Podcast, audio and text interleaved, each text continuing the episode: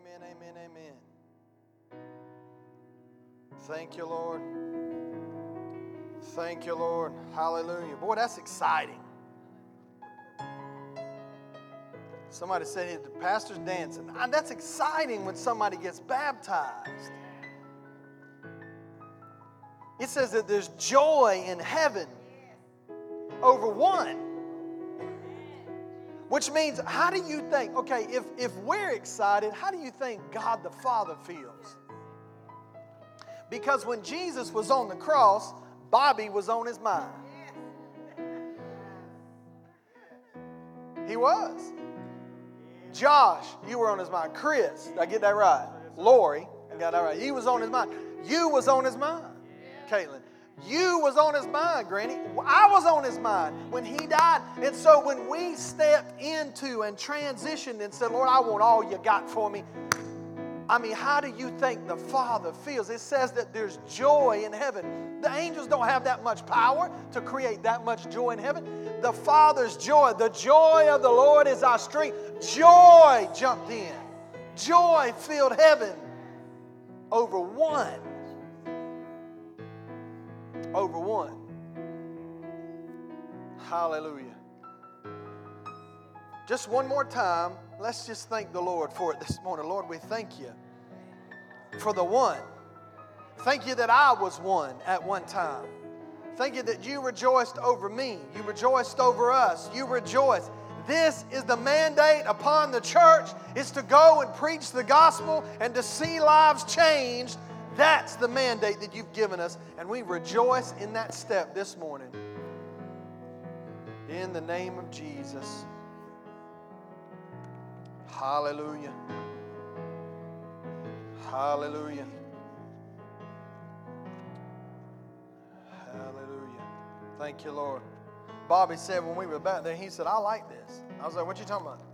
He was like, the church, this church. He said, I've never been to something like one like this. I said, you talking about all the singing? He was like, yeah. I said, yeah, we try to throw down at church on Sundays. I told Miss Carol, I said, next time you get the feeling like you need to dance, I said, bring all that up here so that everybody can get to dancing. Hallelujah. Thank you, Lord. Genesis chapter 8, that's where we're going to begin again this morning. Genesis chapter 8. I was riding and I was thinking all this stuff that was going on this morning. I was thinking, Lord, there's such an excitement. And uh, the Lord said, seed time and harvest.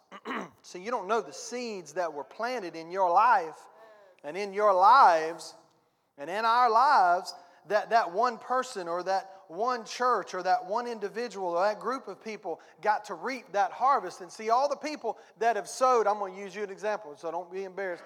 But all those people that sowed into your life and planted those seeds along and along see they got the benefit and got to rejoice about even though they don't may not even know that it happened. But there's something that transpired. There was a tra- there was a divine exchange that took place. Actually there was a divine exchange that took place wednesday night and then there was a divine declaration that was just made just minutes ago for all of heaven and all of earth and all of hell to see that we ain't playing, and neither was Jesus. And neither was God. That this thing is powerful. And this is what it's about. It's about changed lives. And so, so we've been talking about the divine principle. And this morning, I want to talk to you a little bit about sowing and reaping. And I want to go ahead and caution you that as I've been studying about this all, really all my life, as far back as I can remember, the last three years, the Lord's really been teaching me about finances. And I asked him to about I asked him about three years ago. I lay down on the bed one night and I said, Lord, I want to know. I want you to teach me. I want to I want to see your truth about sowing and reaping. I want to see your truth about tithing. I want to see your truth about biblical finances. And the Lord began to teach me. And in the last, really the last three months, He's even ramped it up. There's a certain, every, He said there's a specific day, which is Fridays. He said, I want you to study about finances. And ever since then, I've taken some time on Friday to study. And every Friday, He downloads some new part or bit or piece to the whole part. And so I want to share with you this morning. I got a lot to say, I've got a lot that I want to get out. And so I want you, I need you to believe God with me for utterance. Amen. Paul said that. Paul said that, that I may have utterance to speak boldly and to declare the things that we. I want you to take your religious mindset, because all of us have a certain amount of religious mindset, and I want us to set it to the side, and I want us to go to this together, and let's walk through some things together. You ready? Genesis chapter 8, verse 22. He says, While the earth remains, seed time and harvest, cold and heat, winter and summer, and day and night shall not cease. It shall not cease. There's seasons. We talked about last Sunday about kairos moment. Now go to Galatians chapter 6. Kairos moments. Guys, there's so much to the principles of God that are contrary to the world. If we're not careful, we'll just treat things and we'll just copy things rather than obeying and doing something out of revelation. I'm after the revelation this morning. Listen to me. I'm after the revelation because the revelation, the faith, when we step out in faith, that's when we receive the benefit. That's when we access everything in the kingdom of God. It's not through law. Well, you know, if you believe in your, if you confess with your mouth and believe in your heart. That's right. There's a believing in your heart that is contrary to the law. The law was about rules and regulations, but the spirit of grace, the message of grace, is about in your heart. It's about will you do it? Will you obey because you want to, not because you got to? Come on. Hallelujah. Well, you know, in order to be born again, you got to confess your sins. That's not what the Bible says. See? Let's just go ahead and chip away at all that religiousness. Let's just blow it up. Throw it out there in the middle and just set it on fire. It never says confess your sins. He says confess your sins one to another that you may be healed. What he says is repent. And there's an aspect of going back and saying, Lord, forgive me for what I've, forgive me for my mind, forgive me for my act. But he says, he says, Sirs, what must I do? And he said to, to, the Paul, to Paul in jail, he said, Sirs, what must I do to be saved? He said, Believe in your heart and confess with your mouth. Romans chapter, uh, Romans chapter. Hold your place there at Galatians and let's go to Romans. Romans chapter 10, verse 9. that if you confess with your mouth the Lord Jesus and believe in your heart God has raised him from the dead, you will be saved. You ready? Tell me where he said you got to confess your sins. No, because listen, the sins were dealt with. The issue is not your sin. All the sinners in the room, if you've never made Jesus the Lord of your life, let me give you the best message you've ever had in your life. You ready? Your sin is not keeping you from God. Amen. That's good news. And it don't matter what you wear. You know, we've used that illustration. If we got a cow pasture, it don't really matter what you wearing when you standing in the middle of that pasture. Everybody's to smell like pasture. You're going to smell like crap. It don't matter what you drive, you drive it out on that car pa- cow, uh, cow pasture and it's going to get dirty. If you confess with your mouth the Lord Jesus and believe in your heart that God has raised him from the dead, you will be saved. For with the heart one believes unto righteousness, and with the mouth confession is made unto salvation. See what you did this morning. Remember, we were talking when we were walking. I said, Man, this is exciting. I said, Actually, what happened to you Wednesday night was exciting. I said, But this is like you put the nail in the coffin. And I wondered why that came out of me. Nail in the coffin. And then, he, and then we said, the, he said, I was going to say that, the icing on the cake. So the nail in the coffin, the icing on the cake. Because the old man is dead. Mm. And what you did and what we saw was a witness and a confession that solidified what he did Wednesday night in front of everybody. So if you ever doubt it, we were all witnesses. We saw it as true.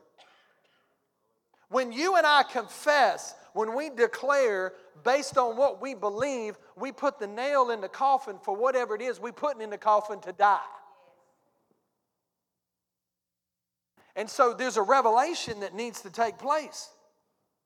For the scripture says, Whoever believes on him will not be put to shame, for there is no distinction between Jew and Greek, for the same Lord over all is rich to all who call upon him. There you go. Segregation goes out the window with that verse, and that was over 2,000 years ago. Jesus diminished that. Black, white, Asian, Greek, Jewish, Hispanic, Latino, Indian, it doesn't matter. For whoever calls on the name of the Lord shall be saved. Shall be saved. There is no division. The division is man's division is man's thing. Division was man's concept because God's trying to get us back. There is something that God is doing in the, in, at this kairos moment in time where He is putting His people in the place where they will have the greatest impact for the kingdom of God that the world has ever seen. And what that means for you and I is that we've got to understand that how we access things in the kingdom, we access by faith, not by sight. Now, this is important because what I'm talking about this morning and what I hope to kind of dive into is going to need you to put on your meat. This is not milk, this is meat. And listen, if you don't understand it and you don't like it, that's okay. It's all right. But this morning, I want you to understand there is a principle in the Word of God, there is a principle to the kingdom of God, and that principle is sowing and reaping. God demonstrated that principle like no one else has ever demonstrated it, in that He said in John 3 16, For God so loved the world that He sowed.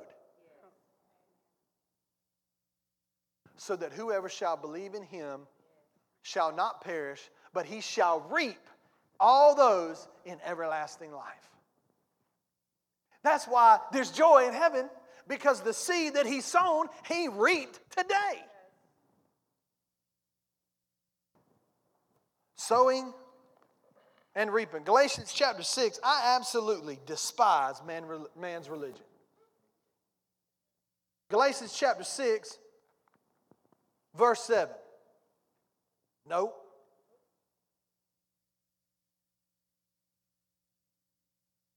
Verse 6 Let him who has taught the word share in all good things with him who teaches. Do not be deceived. God is not mocked, for whatever a man sows, that will he also reap. We always use that in a negative stance, don't we? Mm, you better watch out. You better watch out, brother. Whatsoever man soweth, that's what he's reaping. To, to which I say, Amen. Listen to me.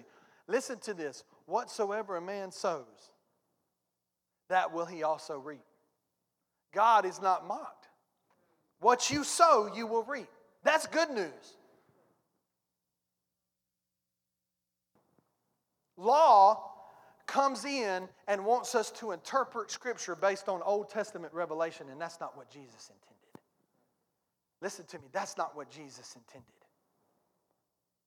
Whatsoever a man sows, that will he also reap. He's trying to get us to understand. He's giving us the divine revelation of the divine exchange. There's a principle to the kingdom of God, and it is sowing and reaping. It is investing and return on your investment. There is a divine principle, and it's called the divine exchange. And it is when we give. Listen, you can't you can't inhale until you exhale.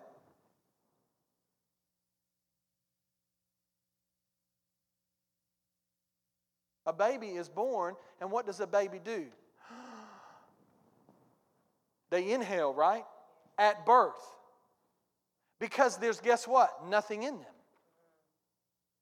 So, the principle of the divine exchange is at birth when God breathes life into that child. And that child steps into this atmosphere out of its mother's womb and takes a breath. It receives that which God has given freely without that child having to do anything. 1 Corinthians, okay, hold your place at Galatians chapter 6. We'll come back. 2 Corinthians chapter 9. 2 Corinthians chapter. You ever wonder why Jesus spoke in parables? 2 Corinthians chapter 9. I mean, why can't you just come and just say it? 2 Corinthians chapter 9, verse 10. Now may he, listen to me, now may he who supplies seed to the sower and bread for food, supply and multiply the seed you have sown and increase the fruit of your righteousness. There's, the most important thing that you and I can probably understand in this principle is that we are not owners, we're stewards. Actually, we are owners in one sense because we are joint heirs with Christ. So we, but that ownership is a stewardship mentality because if you own something, you're going to steward it. That's why people who go, uh, who, uh, that, how can I say this? There's something that happens when you when a transaction takes place that you got skin in the game. You know what I'm saying? There's, there's, there's something, because there's ownership. Now it's a stewardship thing. You own a part of this. You're a part of this church because you gave your blood, your sweat, your tears, your tithe, whatever it is. You give of your time, your service. So you have an ownership, which is a good thing, but it's a stewardship. It creates a mentality in us where we're not just consumers now, we're producers for the kingdom of God. There's a stewardship mentality that he's trying to get over to us. And what he said, it says, Now may he, he, capital H, who supplies seed to the sower. I think the first thing is understanding that part of the problem is we think that everything that we have is ours rather than understanding that everything that we have we've been given by God to steward while we're on this earth. The children that we have, my children, I love my children, I love my girls. But in one sense, they are my girls, but they're my girls because God has given me my children so that I may steward them in the ways of the Lord, so that I may have a good inheritance.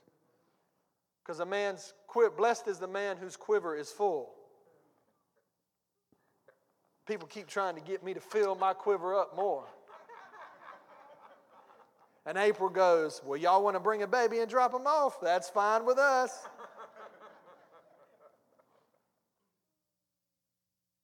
That mentality should be in the church. We should be excited about our quiver being full. Not for the sake of saying, look at how many children I got. I don't know anybody who's got that many children walking around going, look how many kids I got. No, they just love children. We met somebody, uh, we went riding around yesterday afternoon looking at some landscaping and just just drive, just riding the. How many of you like to ride the dirt roads? You know what I'm talking about? For those of you that are in the South, y'all don't know what I'm talking about.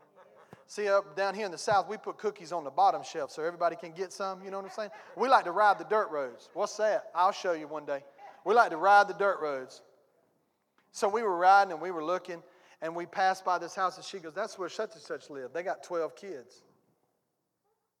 I thought, well, they must either A, love kids or love each other a lot, or both. But the quiver, there's, there's something about God that, that's in the multiplication process, but the multiplication process takes place in the divine exchange, the divine principle of sowing and reaping. He gives us seed, listen to me, to the sower. Now, I'm going to do what I like to do sometimes and just take a hand grenade and throw it out there in the middle of the room and let it explode, and then y'all deal with it when you go home, okay? God's not interested in your money. He's really not. Proverbs chapter 10, verse 5, I think it's verse 5, says that where a man's treasure is, that's where his heart is also. See, he's after your heart. God don't need money.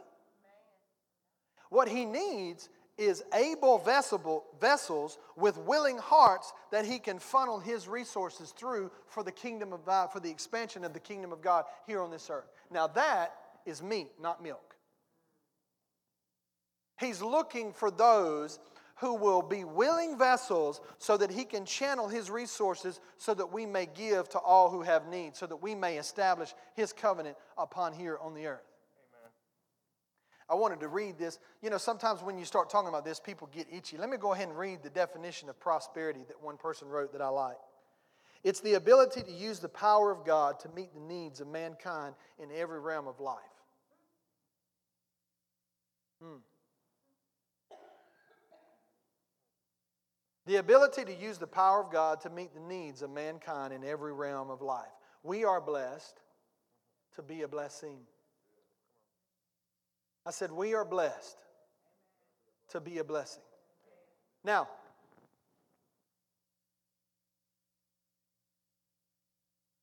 Second Corinthians chapter 9, since we're there, back up just a little bit to verse 6. But this I say, now listen to me, hear me out before I go any further on this. Just stay with me. But this I say, he who sows sparingly will also reap sparingly. And he who sows bountifully will also reap bountifully. Ready? So let each one give as he purposes in his heart, not grudgingly or of necessity, for God loves a cheerful giver. See, I've said before if you don't want to give, don't give. I will say it right now. As the senior leader, as the pastor of this church, and as the elders have agreed, if you don't want to give, if you don't purpose in your heart, then what we say is don't give because God's not after your giving, He's after your heart. He is. Or the church is just after my money. No, we ain't. I'm not after your money, I'm after your heart. I want your heart. But God knows. And there's a principle that where a man's treasure is, there his heart is also. But if you are forced to put your treasure into something where your heart's not, your heart will never be there. You got to want to give it. No woman in this world wants a man to feel like he's got to love her. And all the women said, Amen. No woman wants a man to have to spend time with him. No woman wants a man that just, oh, all right, I guess I'll give you some money so you can go shop. No, no woman wants that. There's not a man on this earth who has to feel like he's got to convince a woman to be with him. I mean, if I got to talk you into it, Bye. Bye, Felicia. Nobody wants that. Neither does God. He's after your heart. That's why he says, if you confess your mouth and believe on the Lord Jesus in your heart, there's a principle there. Well, all the church is after is your money. No, that's wrong. He's after your heart. See, we haven't talked about finances, we haven't talked about money as much here in the past because I've because in my spirit it was like the Lord was saying, not yet, not yet, not yet. But last year the Lord told me, He said, I want you to begin. He said, uh, He said, My people have been robbed of revelation. I don't have it in this one. But in my other journal, he said, My people have been robbed of revelation. I want you to begin to teach at least once a year on finances, and then we'll go from there. Because there's so much contrary information. Listen to me. He, he's not, he, the enemy comes in and he begins to say, Ooh, they, you know, they after your money. That's not even what God's after. That's why I like to just throw those blanket statements out there and go ahead and let that out because I'm not after your money. We're not after your money. We're after your heart. I want your heart. I want your life. I don't even want your gift. I'm not after your gift. I'm after the person that's got the gift. God's after you. He wants all of you. He don't want some of you. He wants all of you. He'll take whatever he can get though. Because he loves you. Luke chapter 15 turn to Luke chapter 15. You believing with me now, right? Some people say, well, I don't like what he's saying. Well, you believing with me, so you got a part to play in that too. Luke chapter 15, I'm asking the Lord to help me even preach this and teach this from a standpoint of grace. Listen, I'm going to tell you this God will bless you even if you don't tithe. God will bless you even if you don't give. Why? Because He's in the blessing business. For God so loved the world that He gave after you gave your life to Him. No, He gave. He's a giver. He is the ultimate giver. He gives, whether you give something, acknowledge it, or whatever. He demonstrated His love to us to such a degree where He gave His precious, most precious treasure. And what did we do? We hung Him on a cross and spit on Him. And He turned what was the most despicable way to die in the, in the, in the Bible, He turned that to our benefit and redeemed us. And made it a demonstration even further of how much He loves us. I read something the other day that was really good, and I'm going to say it to you because I felt like you need to hear it too, because I needed to hear it. He says that when you fall short, God redeems you. He doesn't trade you in for another person. That's good, ain't it? I was like, I needed to hear that. When you, and listen, when I say you fall short, I don't mean you're in willful disobedient sin. I mean you just may not know. There's ignorance. You don't know. It's like you've heard sometimes, I've heard preachers say, well, if you don't give, God can't bless you. That's law. There is a divine principle that when you give, when you sow, there's a part of that where you will reap and you will reap a harvest and you will be more blessed. But if God was going to bless you based off of what you did, we all in a mess. I've seen people quit tithing, quit giving, and God blesses them. Because it's not about your money, it's about your heart. Really, giving and tithing is about honor. It's about honoring one another, it's about honoring the Lord. Luke chapter 15.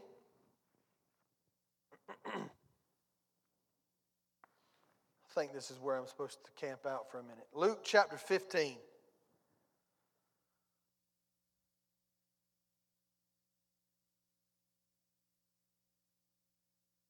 Then all the tax collectors and sinners drew near. I just read this while ago to him.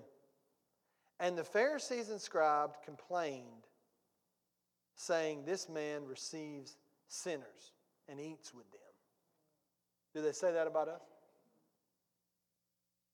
Listen, Jesus receives sinners and eats with them. When's the last time you had a sinner over your house to break bread? I'm talking about show enough sinner. You know what I'm talking about? I'm not talking about a Christian who acts like a sinner sometimes, but they know that. I'm talking about somebody who don't know. I got some of them around where I live. Working on them. I took my neighbor some tea the other day, some sweet tea. He said, I don't drink sweet tea. I was like, you know what? I slaved over this tea and brought you some tea, talking about you don't drink this tea. but I took him some tea because I was trying to be nice, and he was like, I can't drink tea. And I was like, he was like, I drink sweet tea in the morning, but that's it. And I thought, golly. I said, all right, well, next time I'm going to bring you some water with some ice in it.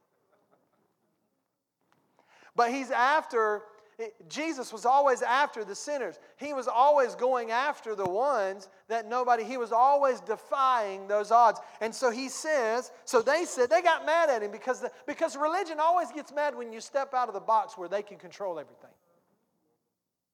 Religion says you got to give. Religion says you got to tithe. But Jesus says, give and tithe if you want to. I'm going to love you no matter what. He spoke this parable. Listen, he spoke in parables. And I'm going to tell you why in just a minute, but I want to read the parable.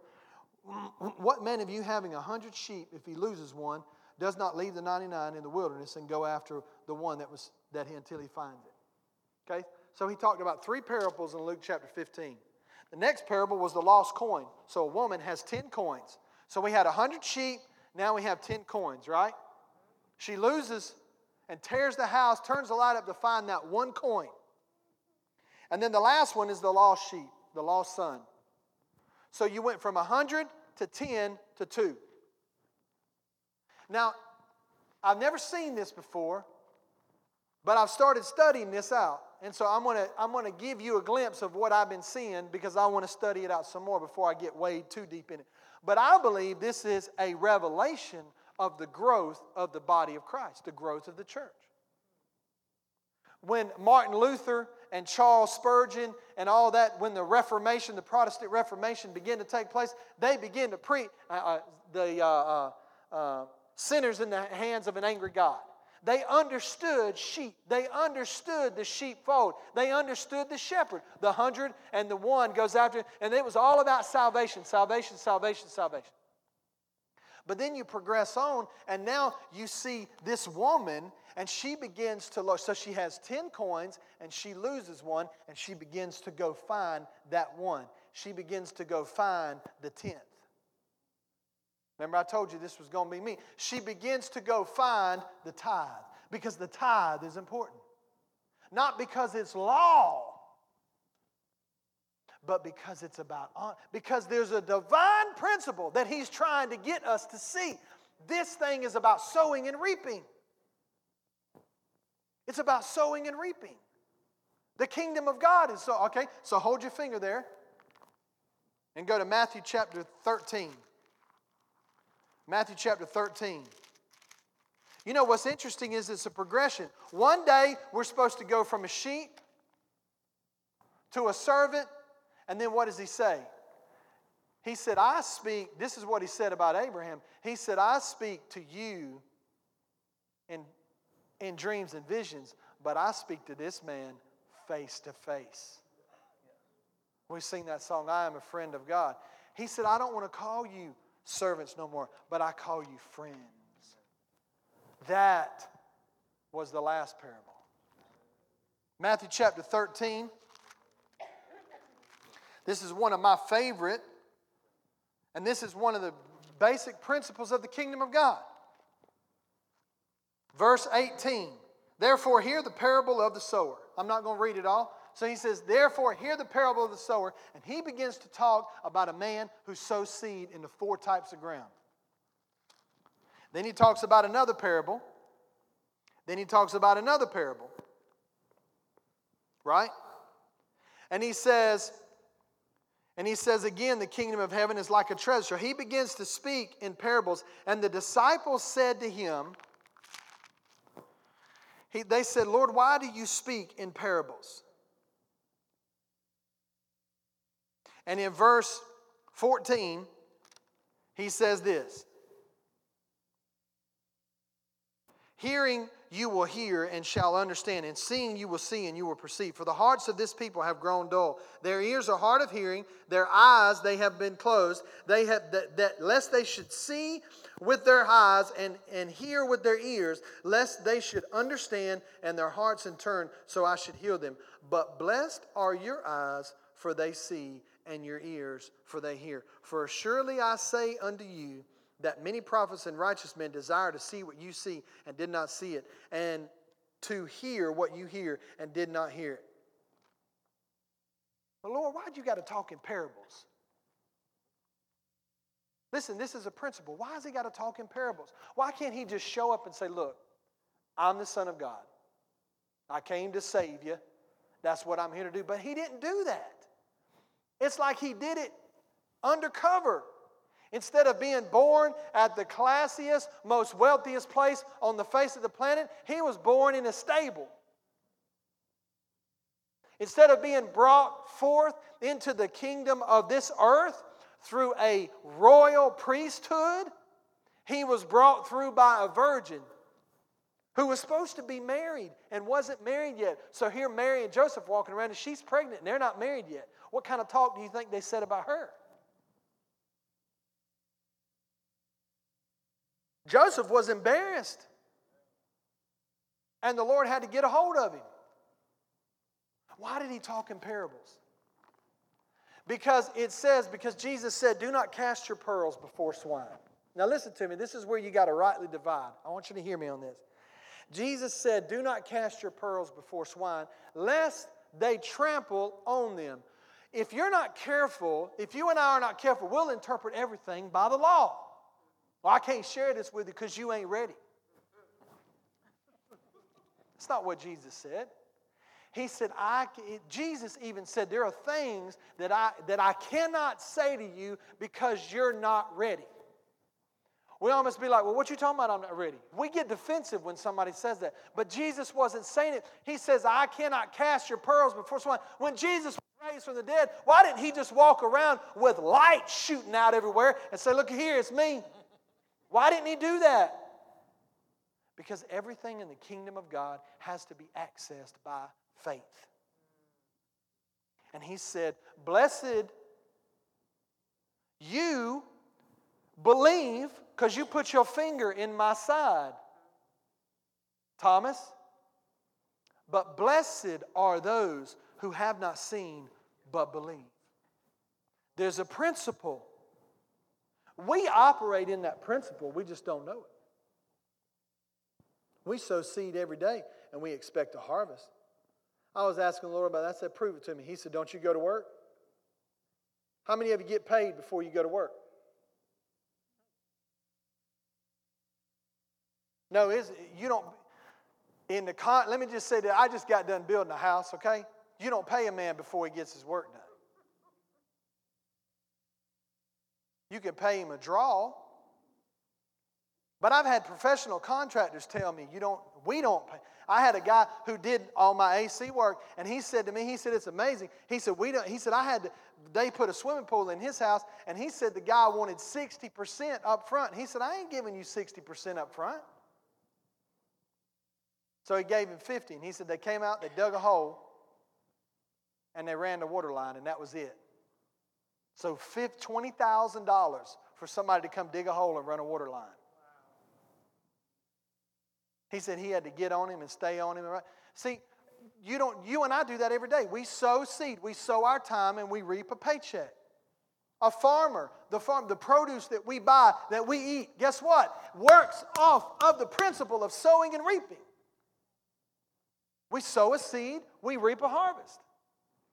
And there's a principle there. So if you aren't careful, when we read these things and Jesus said, You're not ready to hear it, we get defensive. Why are we not ready to hear it? Would be my question. If Jesus said, I have many things to say to you, but I can't tell them to you right now, son, because you're not ready, my first question would be like, Well, how do I get ready? The man came to him and said, Lord, if you, if you can, if you can, if you can heal my son. And Jesus said, If I can heal, he said, If you can believe. See, we get this defensive posture, but Jesus said, No, no, no, no, no. This ain't got nothing to do with me. This has got to do with you. If you can believe, all things are possible. And the man had the right answer. He said, Lord, I believe, help my unbelief.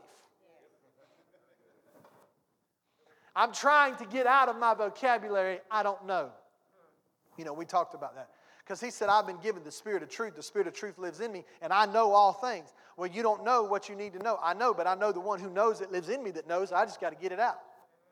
So I'm trying to get out of my vocabulary what we're going to do. Instead of saying, I don't know, I've started saying, the Lord knows. The Lord knows. What we're going to do? The Lord knows. And we're going to press in and hear what he's got to say. And so, what I'm trying to get you to see is that the parable he spoke in parables because God doesn't put his pearls before swine. And so this morning, when we're talking about the divine exchange, I want you to understand there is a principle that you and I have to operate in, but we can't copy it. We got to operate in it by faith. Because faith is what accesses the blessing. So when you go to Malachi 3:10, and he says, Bring ye all the tithes into the storehouse. And people say, Oh, that's old covenant. No, it wasn't.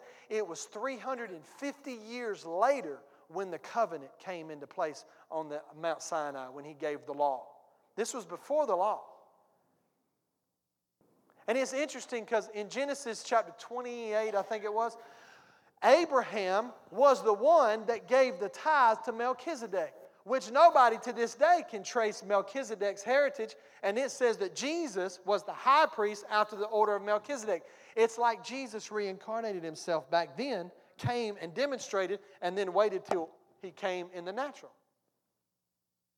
But Abraham, it says that Abraham, it was accounted to Abraham as righteousness. This was before the blood of Jesus. Abraham was righteous. He was the only one in the Old Testament that was called righteous because of his faith. So picture this Jesus has not yet shed his blood, but yet Abraham is accessing the benefits that we walk in because he had enough faith to believe what God was going to do, just like we have enough faith to believe in what God did. Are you, are you following me? So the tithe was before the law. If we're not careful, you will tithe. What you ready? You will tithe, but you will not be a tither. You know, you can believe and not be a believer.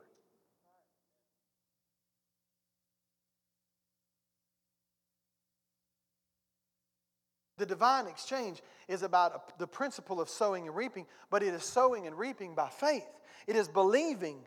It is accepting what you believe in the Word of God to be truth, and now we activate and we act. I don't give, I don't tithe to, to, to my covering Cam. I don't tithe to my covering because I got to.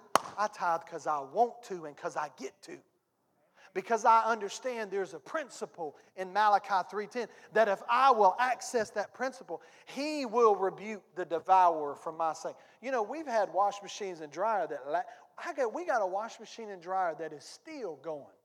And we that was 15 years old when we got married. This wash machine and dryer is 30 years old and we saw it where we used to live when we got married. The wash machine and dryer is still there because it's a green. This is how old it is. It's a green dryer.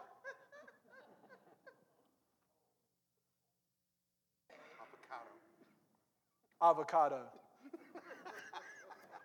It's an avocado dryer. And it's still drying. Why? Because he said he would rebuke the devourer for my sake. Because he'll make your vehicles last longer. He'll make your, your house last longer. He'll make your natural thing. Why? Because you're doing it not because you can copy somebody and not receive the benefits, because it's got to be accessed by faith. That's why I say to you if you don't believe in tithing, then don't do it because you're not going to access it by faith. You won't get the benefits of it. I've had people stand to me and say, Well, I just don't know what to do. I, am thinking maybe I should go to church. I'm thinking maybe I should turn. And I've said to them, You're not ready. You're not ready. And they go, What do you mean I'm not ready? You're not ready. You don't want to do this because you want to do it. You want to do it because you think it's what I want you to do. Or what you're supposed to do because you still living your life by the law. God loves you.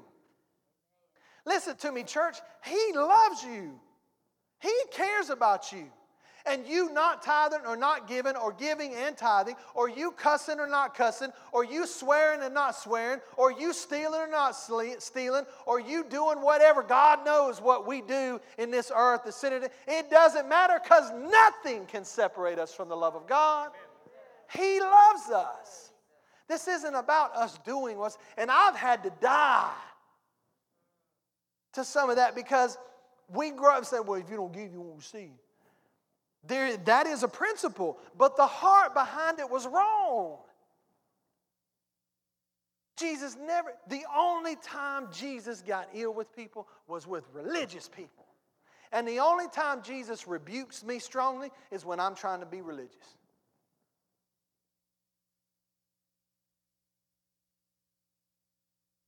Five minutes and then I'm going to land this plane, okay? The parable that Jesus was talking about, and he said, You, you have been, it has been given to you to know. How has it been given to the disciples to know? How? Because he says in Matthew chapter 6, he had been preaching it the whole time. Verse 33 Seek ye first the kingdom of God and his righteousness, and all these things shall be added unto you. Verse chapter 7, he goes on down and he says, Ask and it will be given to you, seek and you will find, knock and the door will be open. See, God's not the, not the kind of God that is withholding, He's trying to get it to us, not from us. But we've got to dig it out. We've got to want it. Why? Because He's not going to cast His pearls before swine. Why? Why wouldn't the Lord just come and say it? Why wouldn't He just say, Listen, I know you're under grace, but you still need to tithe? Why wouldn't he say that in the New Testament? Why wouldn't he say, listen, I'm here. Don't worry about that Old Testament stuff. I'm here. Why would he do that? There were people that came to him that when they saw him and they recognized who he was, they said, We believe. And he said, Okay, but don't go tell nobody. Why? Because they weren't ready. Because if they because they were still operating under an Old Testament principle of law. And anytime you do something out, out of law, it brings death. If you live your life and you try to be righteous because you're afraid of the judgment of God, it will bring death because there's no. You ever wonder how when you get grace in your life, you feel free? You feel free right now, don't you? Why? Because you didn't do nothing. You just said, Yeah, I'm here. Let's go. Let's take a ride. Let's go. I'm going. Let's go wherever you want to go, Lord. And you're free. And what the enemy is going to try to do is he's going to try to fasten law back on you. Well, you know, you didn't go to church for two Sundays, so you probably ain't saved no more.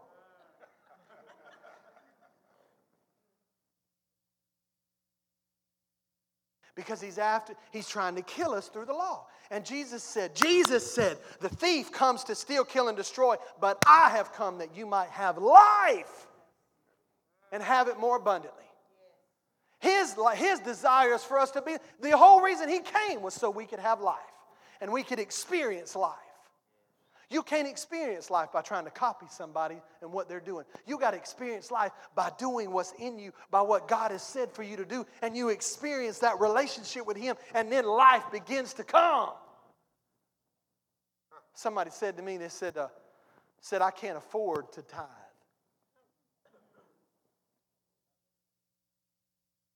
And I said, You can't afford not to tithe. But here's what I will say instead of that tithing's not the issue. You're still looking to everything else but to the one who is our source and our supply to give seed to the sower so that we may have to give. That's not the issue. You're, somebody who says that statement, they say it out of law. That's just like saying, Well, I can't afford to love you right now. I don't feel like loving you. No woman wants to be with somebody who don't.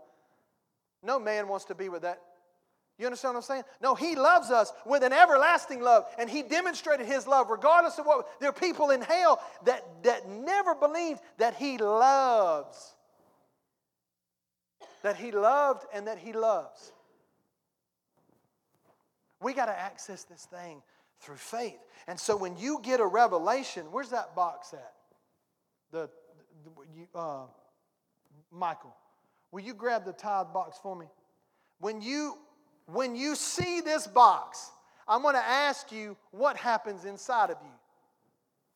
Because that will determine what's functioning in your life. If you see it and you say, I got to,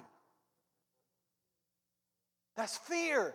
That's the enemy. That's the fuel of the enemy because he wants you to be afraid of it. Because as long as you're afraid of it, as long as you're operating under the law, you'll never reap the benefits of what happens when you give by faith.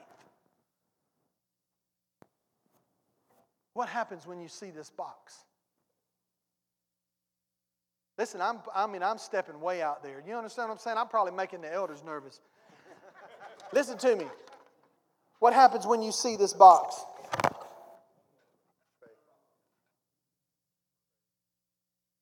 We're going to take up an offering. What happens?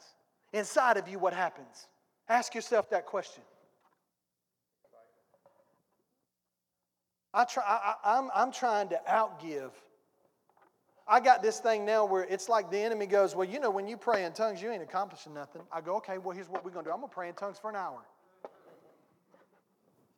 Well, you know, if you go to church, you go into Tuesday morning prayer, it ain't going to accomplish nothing because nobody's showing up. Okay, well, here's what we're going to do we're going to do it for another three months just to shut you up. And if you don't shut up, I'm going to do it for a whole year. Why? because I'm because I'm trying to get out of this fear. That I don't do it. I'm not doing these things. We're not doing these things because we're trying to law. We're doing it because we want to. We get to. You remember when you were growing up? Your mom and daddy, I tell, I've told, we've told our girls this. We, we teach Bryn Bryn, and now Laney and Hannah, of course, they understand it, but they get a little distracted from time to time. So you got to, you know, mom and daddy, we get now, we're inside this big parking lot. We're getting ready to go eat. All right, everybody stand right here and don't go out there, just stand right here. But if you do go around, make sure you look both ways. Why? Because you don't want to step out there and get hit by a car. Right? So the Old Testament was you give or you get hit by a car. So you had to obey. The blessing in the Old Testament came out of obedience. It was out of law. God said, You do, then He will. But grace is God did, so we get to. Yes. Hallelujah. So when you got older, you don't have that fear anymore. But let me ask you this question, okay?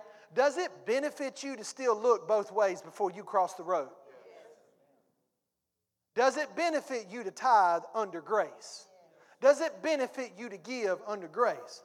But not if you still have the fear of law when you see this. You can't have the fear. That's why he said in Second Corinthians, that's why he said, let no one, let him give as, listen to me, as he purposes. I've asked the Lord before, all right, Lord, how much you want me to give? And I've had the Holy Spirit say, how much do you want to give?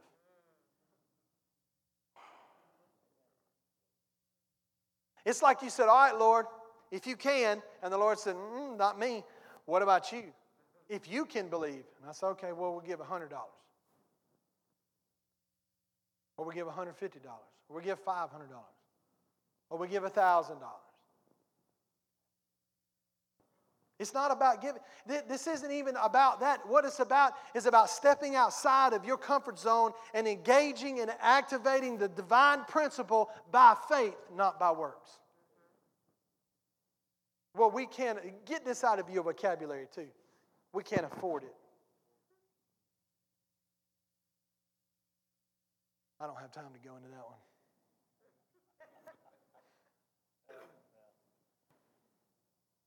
Let me leave you with this. Because Lord knows where we'll get, pick up next week. I have no idea. But let me say this the, the divine principle, anything in the kingdom of God, go back to the basic foundation. How did you get born again? You believed in your heart, you confessed with your mouth. How are you going to get healed? You believe in your heart, you confess with your mouth. My wife is at home. She was sick last night. Couldn't figure out what it was, you know, just nauseous, just sick, sick, sick. And I went and got a pretzel and some orange juice, and I said, Sit up, we're going to take communion. Because if you and I don't rightly discern, because the Bible says that for this reason, in 2 Corinthians says, for this reason, many of you are weak and sick and have died. It's a progression. So I said, bless God, we're going to take communion. And we're going to take communion again. And we're going to keep believing. We're going to keep pressing in because that's how we're going to access the things of God is by faith. And So what I want to challenge you with is this. I want to leave you with this. I want to leave you with don't do something because you got to. That's not the grace and the message that the Lord Jesus gave to us. It's that you don't, if you don't understand it, then ask the Holy Spirit to teach you, and He will teach you. But this is about getting something. This is about sowing something. This is about accessing your heart and accessing His heart through faith, by faith, so that you may have to give. And when the enemy comes and tells you you can't afford it, my question to you is this Who told you that? Who said you couldn't afford it?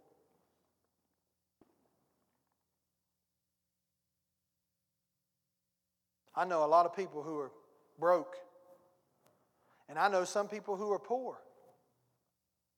But most of the people that I know can do things in their life if they want to, if they want to rearrange their priorities. And see, God's after, God's after a heart. See what transpired this morning. See, the church, listen to me, let me say this to you, especially. for the most part, God's intent is the church is the only place that cares about you holistically spirit, soul, and body. Government agencies, they don't care about your spirit. Really don't care about your soul, they just care about your body. Church is the only place that God has, the church, I'm not talking about the building, I'm talking about the people. Church is the only place that cares about you no matter what you do, no matter where you go, no matter what you say, we're going to love you. Now, you tell me that that won't preach out there. You tell me that if we take that message out there and preach it in here, and then when they come in here, we preach it, we demonstrate it, we show our love. You tell me that they won't want to come to be a part of the church, not the building, the church, because they will know us by our love. Stand to your feet.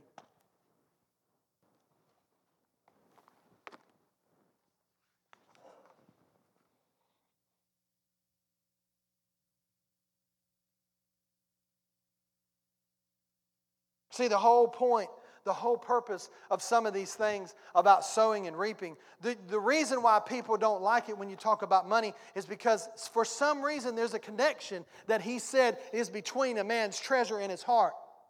A man's treasure and his heart. A man's treasure and his heart. Sowing and reaping, sowing and reaping. A man's treasure and his heart. God's trying to get you to engage his heart. He's after your heart. He's after all of our hearts. God is positioning His people in the last days so that we will have the greatest impact on people in the last days. But it starts with sowing and reaping. The divine principle sowing and reaping. And so, what I want to say to you this morning is don't lose heart for the people that you've spoken to their life. Don't lose heart for the dinners and the money or the investment that you've made in people and it seems like there's been no return. Don't lose heart for the many, many seeds and the words and the time and the blood and the sweat and the tears that have gone into people's lives that you've sowed. Don't lose heart. Because if there's one thing that I know and if there's one thing that the Bible teaches us, the prodigal son always comes home. Sin never fulfills in the life of people what they think it's going to fulfill, and they always tend to come home. at least that's what we're going to believe.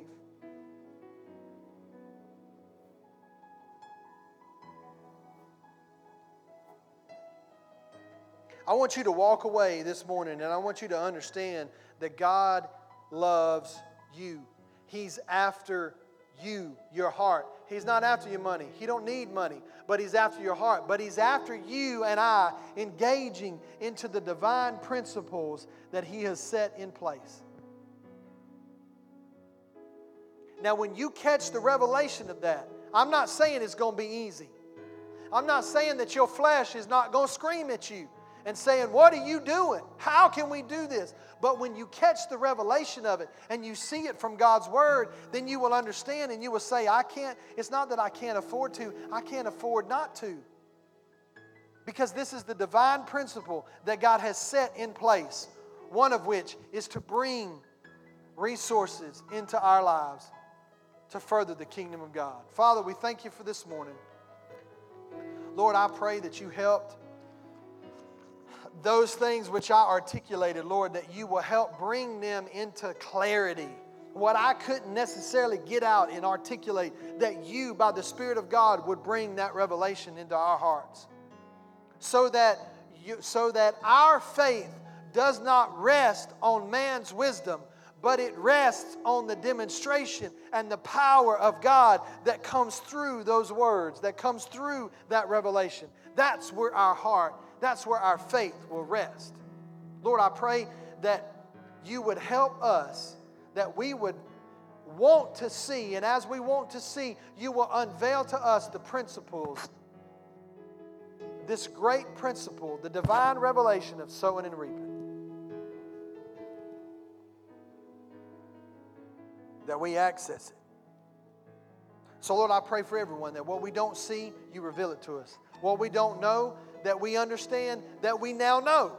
And what we can't fully comprehend, that the Spirit of truth and understanding, the Holy Spirit, which you gave to teach us, you said that you have no need that man teach you, but that which the Holy Spirit teaches you of the first principles of the oracles of God, that you teach us these things in the last days because the enemy is out to kill us and to steal and to destroy what it is that you have. But we have that life and we carry that treasure in earthen vessel. And so, Lord, I thank you for that.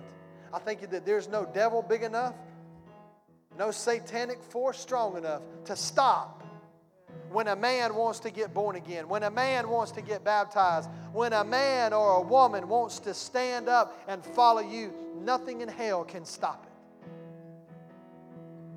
Because of God before us, who could be against us?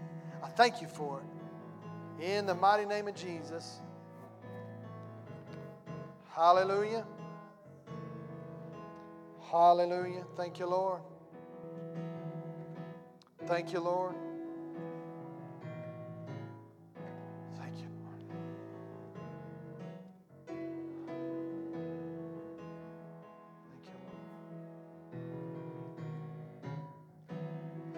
You, Lord. Granny, come dismiss us.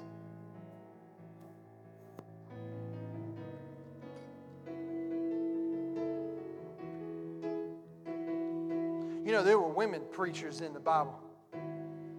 Lord. Yeah.